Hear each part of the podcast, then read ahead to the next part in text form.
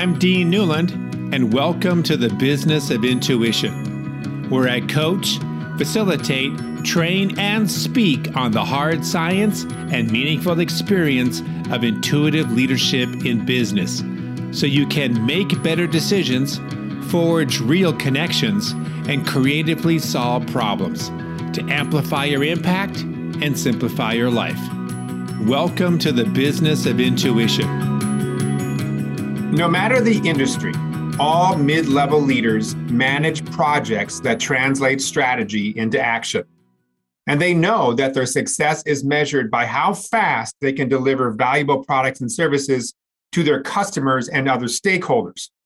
But because customer needs, the economy, politics, and world emergencies change so often, and often without notice, the mid level leader is ineffective and overwhelmed by trying to complete work that may no longer be needed, or when the work is executed using outdated project management processes.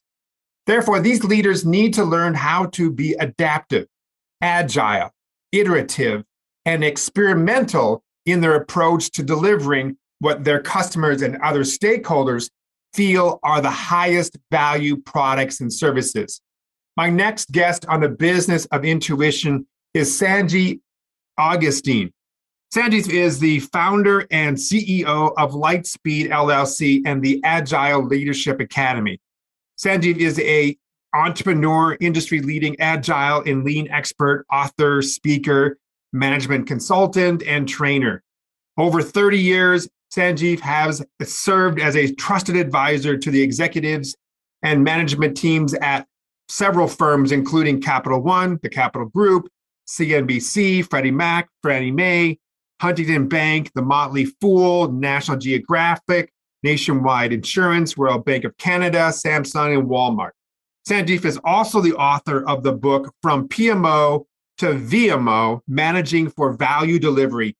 Sanjiv Augustine on the business of intuition.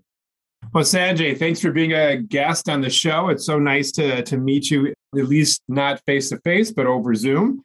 I wanted just to sort of start us off with some basic stuff here. As we had talked about prior to me hitting the record button, we got a lot of people out there who are very focused on managing projects. And I suppose even if you're not certified in project management, and you're a team leader, you are, in a sense, a project manager, whether you call yourself that or not. You have to run things through your process, you know, whether it's uh, manufacturing or service or what have you. We're all in the business of managing projects.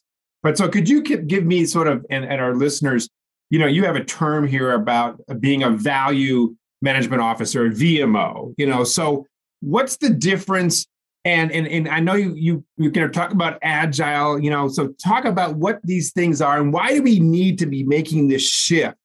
What's going on that's saying we need a, a different type of business model? Yeah. So thanks for having me on the podcast, Dean. I really appreciate the invitation, and let's just jump straight into it. So our specialty is in this area of the so-called agile methods. Now, these have been around for 20 years or so. And they include things like Scrum and Kanban and the Scaled Agile framework, which may be sort of jargon for folks who are not familiar with them. But in a nutshell, it's about getting things done more quickly. So speed is an aspect. Getting the right things done, which is focus is a huge aspect. Like we want to make sure that we get the right things done and doing it in a fun and collaborative way. So that's the sort of essence of agile methods, right? 20, 20 years or so, people have been implementing these methods in their organizations, and we run into issues with organizations that are not wired for the 21st century. Certainly, this happened even before the, pandemic. But after the pandemic, there's a huge phenomenon where organizations across the world need to be able to operate in a different way. We have different challenges, we have a higher level of uncertainty, we have this whole thing with the great resignation going on, and we just need to figure out how to deliver value. Now, what is value? Right. So we have to sort of unpack that, but I'm going to pass it back over to you to see if you have any questions about what I just said. Oh, that's great. So what I'm hearing again is is speed is paramount and and and pivoting and yep. adjusting to market yep. needs, customer needs yep. in a way that in so doing you mentioned the word that it's fun. And so maybe just a quick call out to why is fun a secret sauce to this process? Yeah, it's we have to enjoy our lives, right? So we spend, at least in uh, stateside in the United States, we spend a majority of our waking lives involved with our work. So it's a huge part of our our, our lives, and we need to have an what I you know what we call an elevating purpose. Can mm-hmm. we feel we're making a difference? So it's not just about fun, but it's about making a difference or feeling like we're making a difference, and, or particularly that our work has a difference in what we're doing.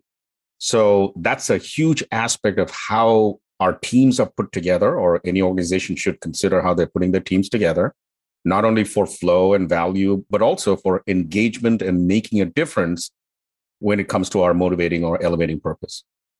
All right, great. So I, I, we're going to go into a lot of different rabbit holes here. So let me just follow a particular strain of thought that I wanted to get back to. So as I think about this agile work environment that's quick and fast and responsive, I'm, I want to have you explain to our listeners how do you overlap that with planning? Because I think when people think about their strategic plan, a lot of people have at least started, if not finished, their 2022 strategic plan, and they say, "All right, here's our strategies, here's our goals, here's our tactics. We built, we we actually built it into our budget. We now know yeah. what we're going to fund, what we're not going to fund, and so forth.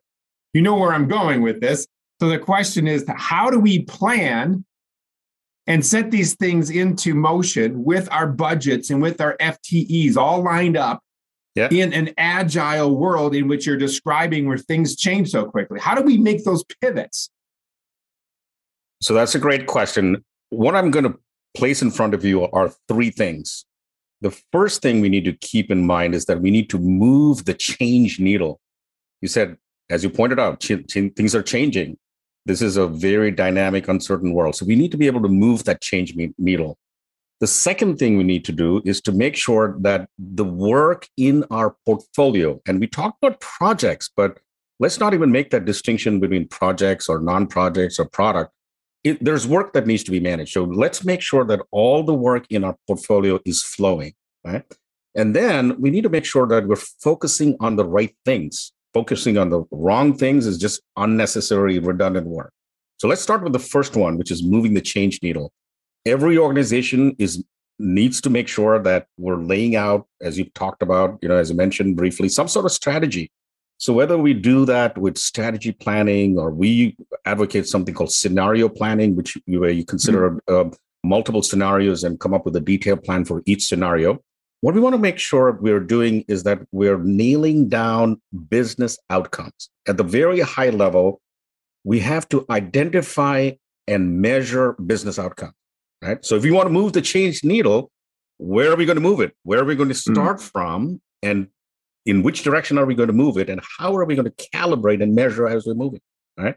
So the first thing we, we advocate doing in terms of planning is figuring out what our strategy is and then articulate articulating that strategy in the form of outcomes. Typically objectives and key results or okrs is a very popular way of doing that.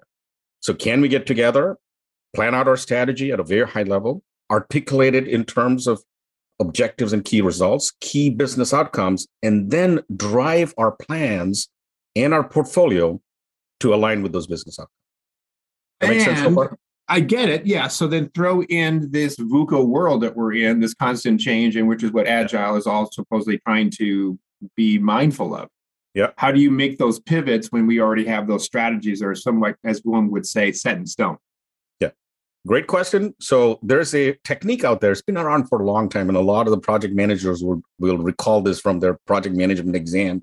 It's called progressive elaboration, hmm. or al- along with that, rolling wave planning. So progressive elaboration, and I'm going to move into the next piece of my, you know, number number two on my list over here.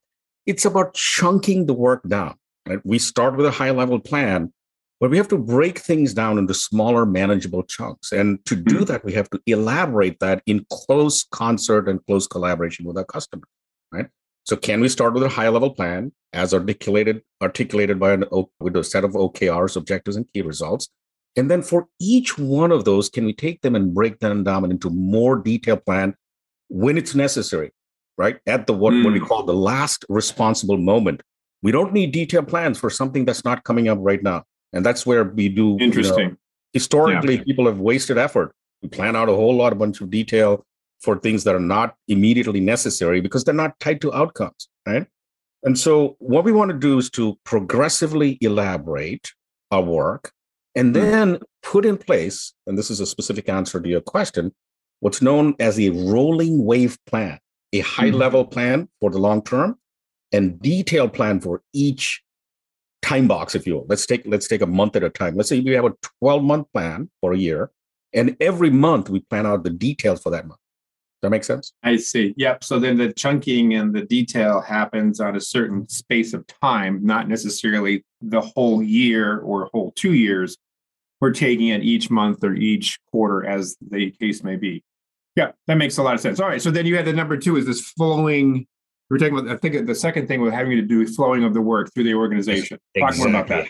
How do we manage flow? So if you, you take a, you, you consider a highway, right? So I, were you in Seattle?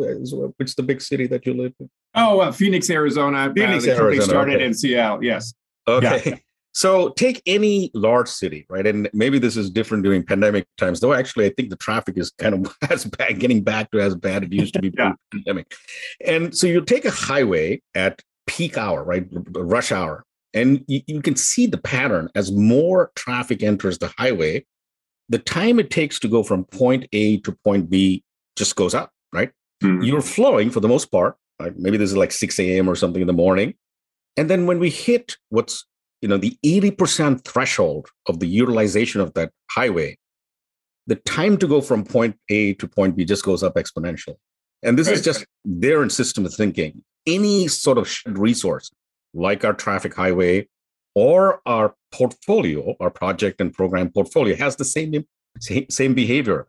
As we load up with more work, what starts to happen is that you know the utilization just goes up and up and up. And at 80%, everything just comes to a grinding halt. So you're just sitting in there in traffic and you're not just you're not getting from point A to point B. You're just sitting there because there's too much work in process, right? Right. And so what we need to do is to figure out with this agile value management office that we talk about is how can we make sure number one is the work in the portfolio visible because if we can't hmm. see it we can't measure it if we can't measure it we can't manage it so we need to make sure that all the work is visible just like the traffic on the highway is visible and then we need to figure out what is the utilization are we working on too much stuff right?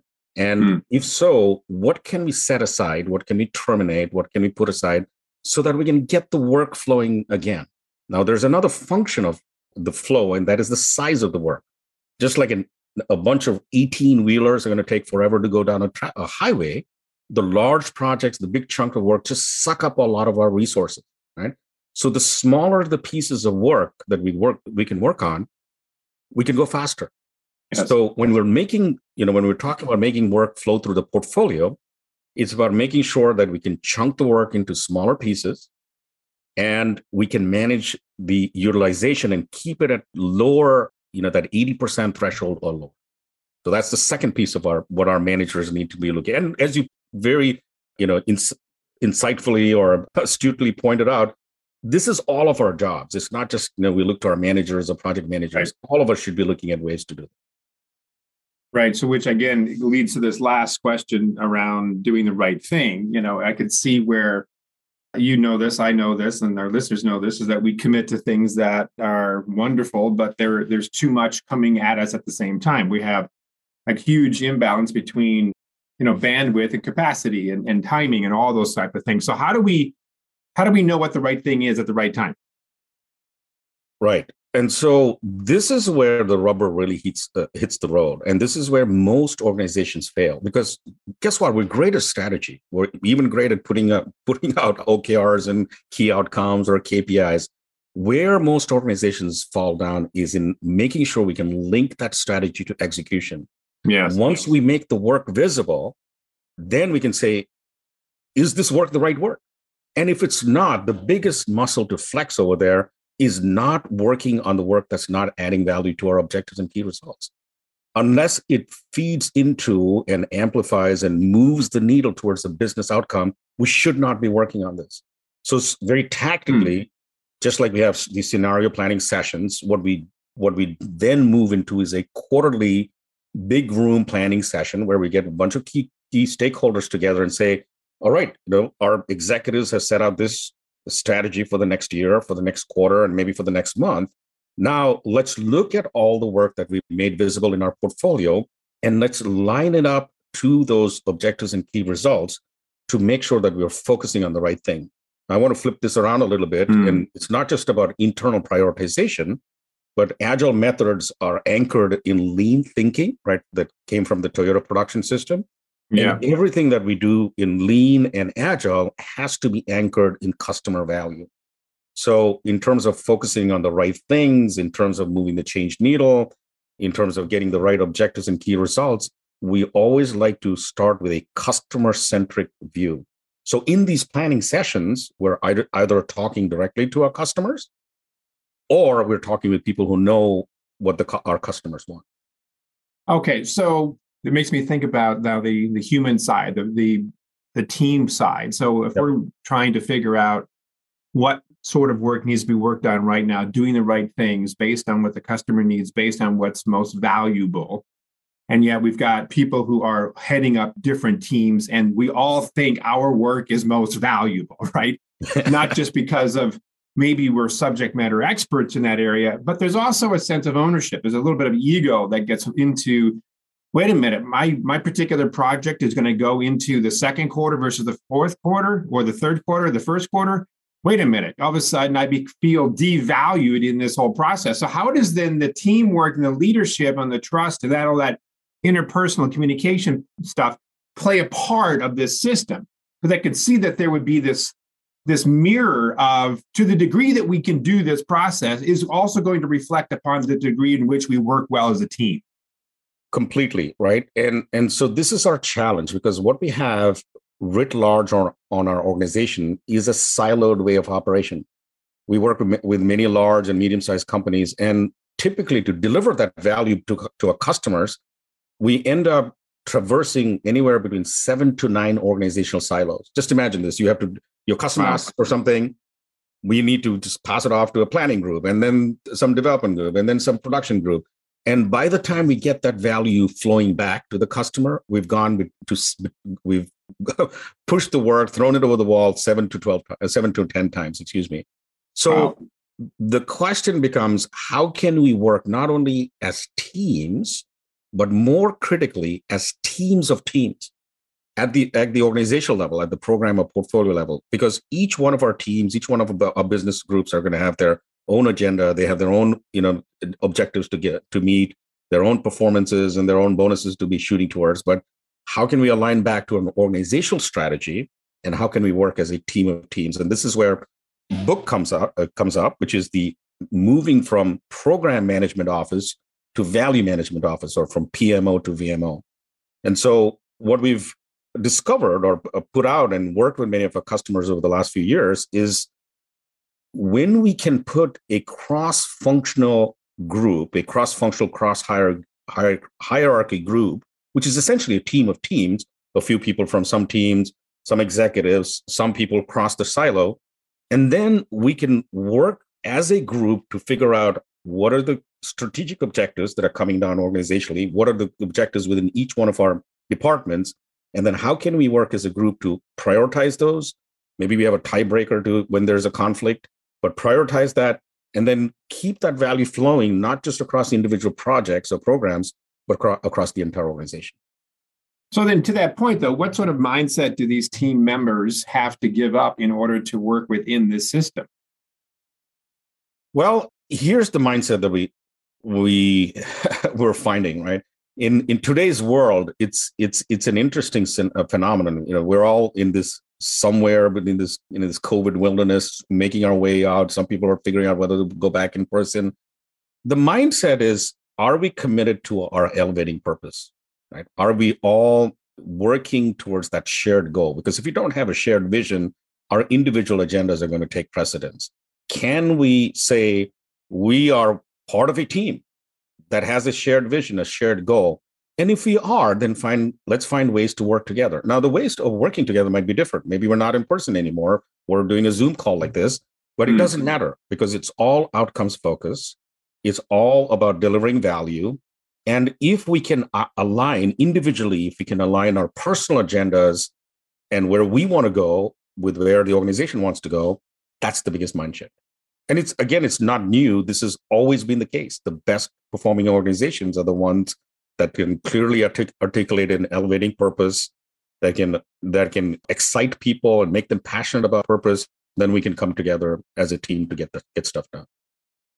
So, as part of the elevating purpose that you've been describing up to this point, could that also be something that relates internally, not just external to our customer? Absolutely. And I think that best happens when we can say our internal purpose for, uh, in, in our case, it's about making sure that our, you know, our customers' lives and we make, you know, we make people's lives transform and valuable and fulfilling. And so that's something that that applies equally internally to our organization, to our customers, and to the world at large. So I would think like, you know, triple bottom line scorecards, you know, we are looking at not just your stakeholders being the external community, the, the buyers and so forth, but it's also the further beyond that is our world in which we live and also internal, it's our, it's, it's us, you know, we are part of what we are here to serve is we are serving the external, but we're also serving each other. Um, so I have to ask this because they should have asked us right in the beginning because I'm sure there's somebody going like, this all sounds good, but you know, so the question is, what industries will this work? And is there is there a cutoff? Because I know with TQM and I know with with you know like Six Sigma, these were these were processes that were designed specifically for manufacturing. You know, Six Sigma, let's reduce the error rate of the things in which we're producing. And that made sense in manufacturing. I knew back in those days it was sort of radical to think, wait a minute, we could actually get Six Sigma into a healthcare organization or into a service organization. And I don't know necessarily how successful they were. But my question is, will this work in all industries, or are there some industries that just this doesn't quite fit? I think uh, the question is not so much in the which industries will this work versus where it won't work. I think the question becomes: Are we going to treat human beings as human beings? There's a lot of a, of dehumanization that has happened, and that's just the the way in a, in a manufacturing situation or a, in a retail situation it's the reality and it's it may or may not change but when we come to knowledge workers knowledge workers have options now. Knowledge workers mm-hmm. can generally choose where they want to work. They where they you know if things don't work out they can go to another company another organization. So it works remarkably well when we we are able to look at people as people not as resources. You know there's been this ter- term that's been used as like resources. No we're looking at people people as human beings we're looking at them as value adding human beings, and we're looking at, at teams of people working together. So mm-hmm. this is not so much a function of industry so much as, as, as it is a function of a human centered ethos of how we all come together and work towards a common purpose. And now, can that be in manufacturing? Absolutely. Can it be in product development? Can it be in R and D? It that's not the those are not the defining factors. I think the defining factor is are we going to treat people as people? And if we are able to treat them as people, then this is a great organizing principle of doing this way. Well, and I and I thank you. That that I appreciate that that uh, in a sense the philosophy behind all this. Where you get into sort of these complexities, I, I we spent a lot of time in healthcare, for example. Healthcare is going through some tremendous changes right now. It's being forced to reevaluate itself as an industry. You talk about the Great Resignation. We talk about 500,000 nurses not coming back into the, you know, into the industry because they're just burned out and tired. They're going to do something else.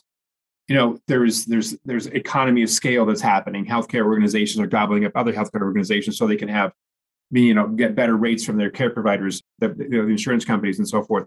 There's a lot going on in healthcare. So we just take that extremely complex on the front line of COVID.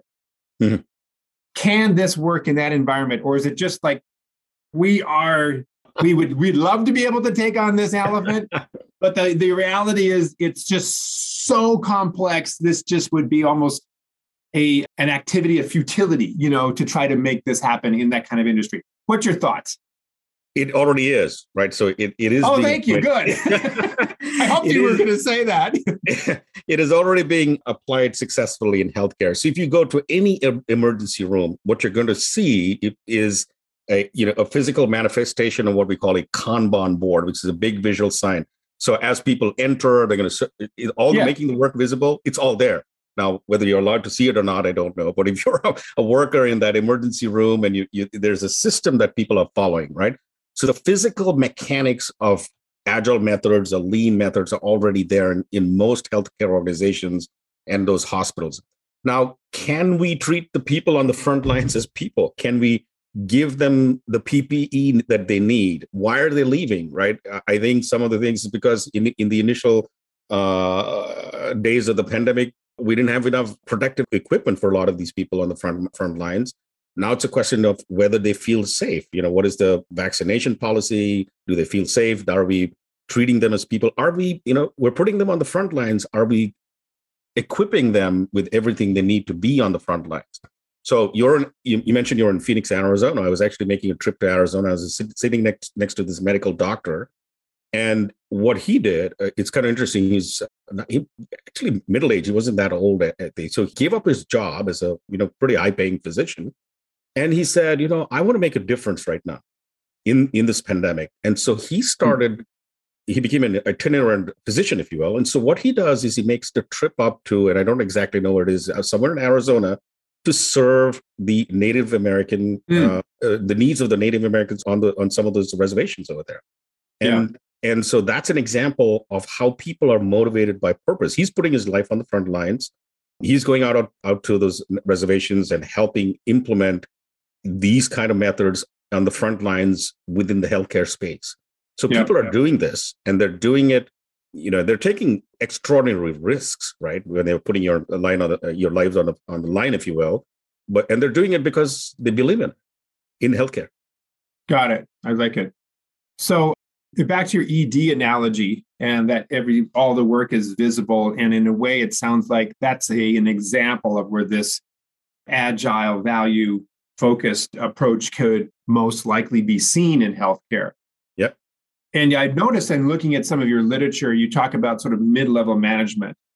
Does this also work for an executive of a large organization where we typically would say these people are more about messaging and longer term strategy and creating direction?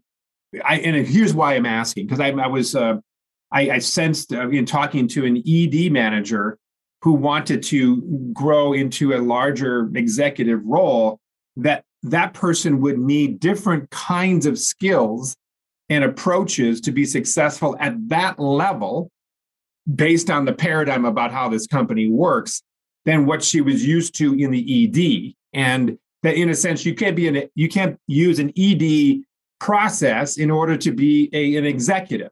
Yep. Is that true? I believe it is, and I think it's even more true in our current environment. So I'll bring out an, another analogy and a story over here is that lots of my stories come from long flights where I sit next to people. no, I hear you. so this one was uh, this flight story that I'm going to sit and share with you is when I was sitting next to a retired general, right? So he's a general from the United States military. And we just got talking about different types of work we were doing. And he asked what I was doing, and I, I talked about his stuff. And it turned out he was an accomplished graduate of West Point and all that. And so mm. I asked him about his progression. I said, you know, we work in this field of leadership and management. Can you articulate some of the differences of how you change your approach as you move from a colonel to becoming a general officer? He says, absolutely. In fact, he said, we're trained. We have to go back and get retrained in how we work. Because what makes you successful at a, at a colonel level, which is upper middle management, if you will, is getting stuff done, being super focused and, and pushing your own agenda and just making sure you get the right results. And he said that's the exact recipe for failure at the executive level. Because what you have to do is you have to learn how to work together with other leaders. And so right. what happens is in the military, they send them back to war college to get retrained on how to work more collaboratively yeah and how to how to show up as inspiring and passionate leaders you know articulating that elevating purpose so it, it hmm. is absolutely more essential for executive leaders to understand that what made us successful as middle managers is not what's going to make us successful as executives. And in some play, in some instances, we might need to actually go back and quote unquote get retrained. And it sounds good. I like it. I really do. Certainly in a training and development company like us, I think, well there's more opportunities there. I believe that. And I also am noticing the the issue with having to train or retrain people who have made a career over doing something a certain way and getting rewarded and compensated for it.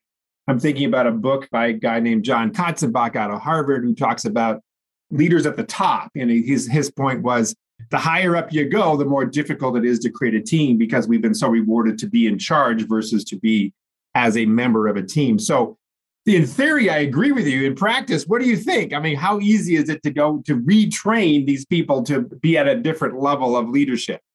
Well, I don't know that we have a choice, and I don't know that they have a choice. The pace mm. of change is so so rapid and brutal that if leaders don't step up and change their methods, they're being removed from those those positions. You're seeing a lot of executive leadership t- turning over, and younger, more collaborative leaders being brought, being brought in to get rid of a more command and you know, historical command and control type of style of leadership and more towards leadership and collaboration working together in, in these large organizations.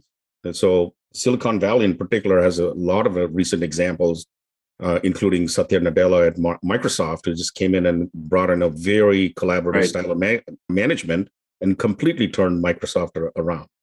Right. And then a few days ago, he sold half of his shares, but that's a whole nother story. well, these management stories only go so far. You know, they're I know exactly. and we can only be on so many flights together, right? Yeah, exactly. Yeah. So I guess my I want to get your reaction to something here as well, Sanjiv. It's like I think you know, change has been the constant over the last. Well, it's always constant, but certainly we've reacted negatively to the change because a lot of us have been feeling out of control and we can't predict what tomorrow is going to bring. And uncertainty and all of our sort of you know reptilian brain starts getting reactivated and being in a fight or flight mode. And you know and, and some of our worst behaviors can sometimes come out out of the fear of what could be. And right. so in the world that you described change is such a, a, a, primordial soup that we're always swimming in it. And in fact we're embracing it we're, we're reflecting on it and we're becoming agile to it. My sense is that what gets one through that is the relationship they have with their colleagues or their friends or their families. Is that your sense too? Is that the more we have those deep bonds with each other, those teams within teams, those connections we have, whether it be we developed it in person or face to face or over Zoom, that's what helps us through this massive turmoil. Thoughts? It does, but actually, I would not start there. So I would start that uh, with each one of us individually. You know, there's that uh, famous phrase, I don't know, it's attributed to Mahatma Gandhi. He said, Be the change that you want to see in the world, right? Yeah. So change starts with each one of us. And in, in this environment, the pandemic environment, there's a high level of anxiety. There's a high level, high level of uh, feelings of separation and isolation and fear and so hmm. people are reacting negatively because of those you know those those base elements that are that we're facing in our world right? So the when it comes to change i see as each one of us as having to create the space for ourselves. Can we take a step back? Can we be more mindful about giving ourselves some grace giving ourselves some time to understand what needs to be done finding that internal center and then reacting from and from that that that's that sense of balance and sense of center with everybody else right? So absolutely we need to be able to reach out to each one of our people on our teams each one of the people across teams but we have to be operating from a from a sense of self self and a sense of balance. So i think it starts with creating space for ourselves making sure mm-hmm. that our own lives are in order. Can we get the right exercise? Can we get the right sleep? Can we get the right uh, downtime so that we can then operate from that center and and operate from a position of balance no, absolutely. I think you're absolutely right on. I would agree that that's got to come first. And I've heard somebody else say at one point that the other things that might follow that people seem to be so hungry for right now is connection and progress. Yeah. That yes, we got to take care of self. Everything you said is correct. We need to connect with people in meaningful ways, and we also need to feel some sort of progress, meaning we're moving forward in something, whether it's I took the dog for a walk, or I helped move a process through my company, or something that says we're not reading meeting another barrier. We're actually finding a way around it and getting ourselves better at calling those things out indicating to our teams and our colleagues and so forth this is a day in which we made progress in this way. And i think that's where your visible comment really comes into play about being able to show the work visually. And when you mean visually you mean literally visually. You mean like a board or uh, something that's color coded we see you know things moving through the, the freeway system. Exactly, either physically or digitally. And by the way, what you just mentioned in terms of seeing progress is number one on my list. It was about moving that change needle, both organizationally okay. and and and personally. Got it. Do you have a digital favorite when it comes to visualizing the flow of work? There's tons. You know, the the leading tool in use in the agile space is something called Jira the, the, the tool that we use most for that visualization is a tool called LeanKit from PlanView. But there's there's so many t- digital tools. It's a it's a question of getting the right ones that work for you. Many people are on Microsoft Microsoft Suite, so f- yeah. finding something that works on the Microsoft Suite are, is is good. Good, excellent. Well, Sandy, it's really been a, uh, a stimulating conversation this morning here. I know it's 11 o'clock where you are, I think, and 8 o'clock where I am, but a nice way to start the day. Tell people how they can follow you, connect with you, maybe even hire you? Google's always the friend. So, Sanjiv Augustine, you just type that in, and you can find you can find me on on Google. LitheSpeed, uh, L I T H E S P E E D. LitheSpeed.com is our company website. We have a great team of folks that that work with me and and help deliver awesome solutions to our customers. So lithespeed.com, and then I'm on LinkedIn. So pretty accessible, pretty much anywhere. And awesome. Thank you. Well, thank you so much for your time. It's been a real delight. Likewise. Thanks, Dean. Thank you for listening to the Business of Intuition. If you enjoyed the show, please subscribe, rate, and review on Apple Podcasts, Google, Spotify, or wherever you get your podcasts. If you'd like to learn more about Dean or Mission Facilitators Leadership, go to mfileadership.com. That's mfileadership.com.